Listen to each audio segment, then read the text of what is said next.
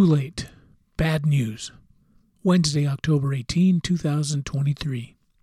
Finally, Abraham gives him the bad news. The patriarch speaks. If they will not hear Moses or the prophets, they will not be persuaded, even if someone were to rise from the dead to warn them. Luke 16:31. The parable of the rich man and Lazarus takes up the lion's share of Luke chapter 16. It is quite a parable with some unexpected twists and turns in a world where the imagery is surreal.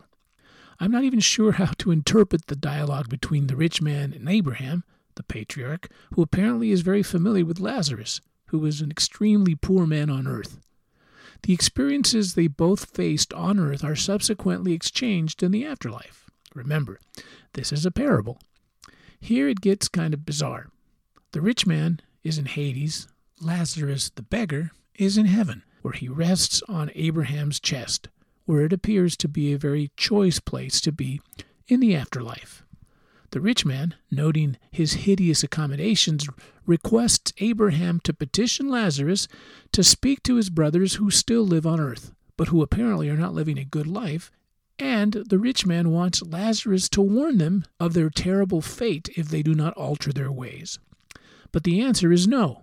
No communication between the heavenly beings and the poor miserable souls in Hades, much less the humans on earth The parable ends with Abraham explaining the sad reality regarding knowing the truth and living the truth.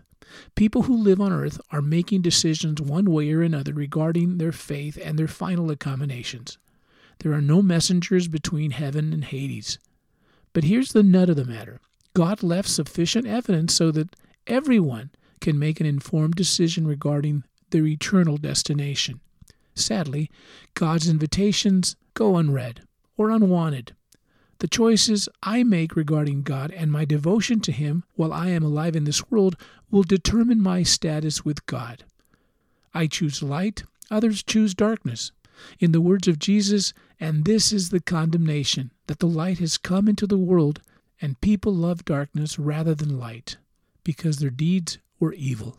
John 3:19. Bottom line, Jesus provided salvation for all who want it.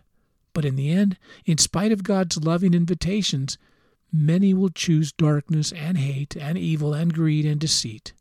The virtues found in Galatians 5:22 and 23 do not exist in the heart or deeds of those who reject Jesus Christ.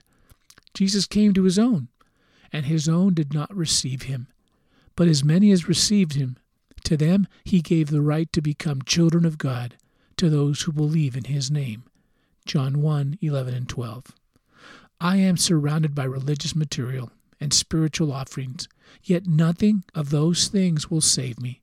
Preaching won't save me, singing won't secure my ticket to eternity. But opening my heart to His Word and placing my faith in God Almighty, who sent Jesus to save me, everlasting life is mine now. I will not be burdened with condemnation or judgment. Death has passed me by, and life is what remains for me forever through Jesus Christ. John 5:24. Abba, I'm trusting you with my forever. I cannot live without you. Please live in me daily. Fix me, Lord. In Jesus' name. Amen.